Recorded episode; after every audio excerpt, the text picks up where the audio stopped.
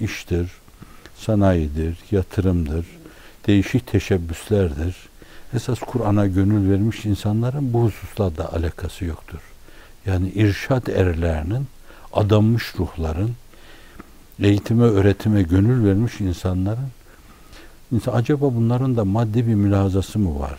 Bir kazanma peşindeler mi? Zengin olmak mı istiyorlar? Zenginlikte de dünyayı bizimle paylaşmak mı istiyorlar? Öyle davranmalılar ki o mevzuda bile karşı tarafta öyle bir endişe uyarmamalılar. Bu yapılmasın demek değildir. Bunu yapacak çok insan vardır, esnaf vardır, iş adamı vardır. Sizin gönüllerine girip onları yönlendireceğiniz insanlar vardır. Fakat adanmışların işi mezara giderken sırtlarındaki kefenin bile emanet olması meselesidir.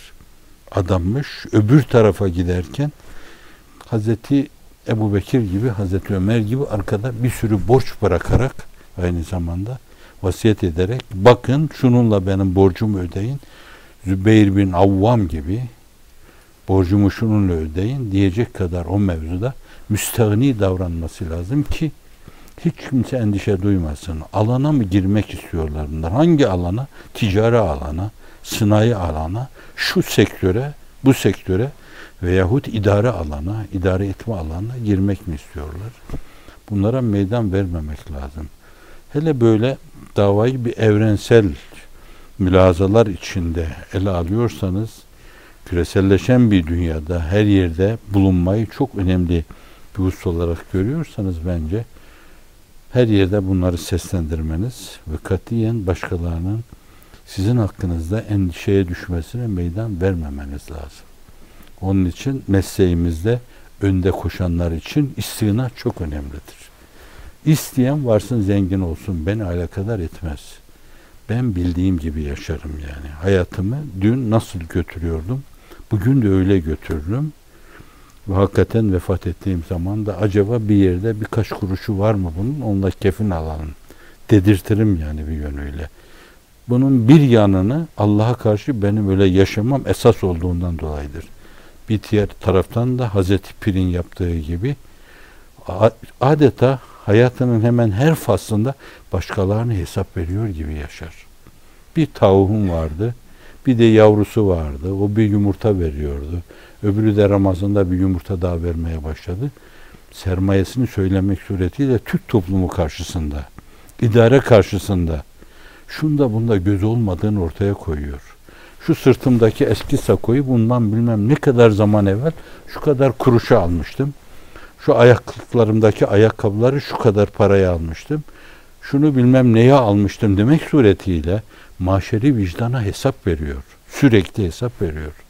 Bu çok önemli bir meseledir. Hiç kimse sizden endişe duymaması lazım. Acaba hakikaten döşeğin altına, yastığın altına bir şey koyuyor musunuz? Endişe duymaması lazım. Nereden oldu bunlar? Böyle şiştiler, kabardılar. Size burada istidradi bir şey söyleyeyim. Çok eski yıllarda gençliğime rağmen Allah aldatmadı o dönemde. Aldandığım dünya kadar şeytani yanlarım vardır. Fakat hep dedim ki Allah'ım benim ailemden kardeşlerim her zaman kiralık evde otursunlar. Bu onlara katiyen alemin zengin dediği şekilde bir imkan verme. Allah'ın bahtına düştün verme. Çünkü şu olur yani siz bir yerde duruyorsunuz, bir basamakta duruyorsunuz. Bir yerde az bir farklılık görülünce demek ki akıyor bir yere derler. Hafizan Allah. Ve sizin en büyük sermayeniz kredinizdir, itibarınızdır. Onu kaybedersiniz, dünyada her şeyi kaybedersiniz. Din adına, diyanet adına, kendi kültürümün değişik yerlerde alkışlanması adına değil öyle dünya. Allah bin defa canımı alsa seve seve veririm. Bin defa. Yemin edebilirim bu mevzuda. Seve seve veririm. Bu açıdan o alan meselesini çok iyi belirlemek lazım yani. Bizim alanımız nedir bizim alanımız? Adanmışların alanı. Nedir bu alanın ünvanı? Diyalog alanı. Nedir bu? İnsanların birbiriyle anlaşması için işte evrensel bir kısım meselelerin bütün insanlığa duyurulması alanıdır. Bu alanın dışında başka yerlere girdiğiniz zaman karşı taraftan mutlaka bir kısım endişeler uyarmış olursunuz.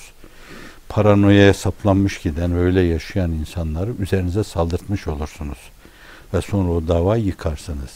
Unutmayın, siz ne kadar samimi hizmet ederseniz ediniz, değişik yönleriniz itibariyle her zaman nabızlarınız başkalarının elinde. Nasıl atıyor? Dün nasıldı, bugün nasıl? 10 sene evvel nesi vardı, şimdi nesi var bunun? 10 sene evvel kirayla bir evde oturuyordu, iki odalı bir evde oturuyordu. Şimdi bir villada oturuyorsa vay melun vay. Demek ki bir yerden sızdırıyorlar bunlar derler. Bunu da hizmetimiz adına dedirtmeye hakkımız yoktur. Bu işin selefleri hep öyle bir yerde ben çok defa şahit oldum. Yağsız çorba içtiklerine şahit oldum. 10 sene 20 sene yağsız çorba içen bu insanlar tek çorba ile karınlarını doyuran bu insanlar bir odada onu bir araya gelip yatan bu insanlar onlardan bize emanet kalan bu emanete öyle yaparsak ihanet etmiş oluruz.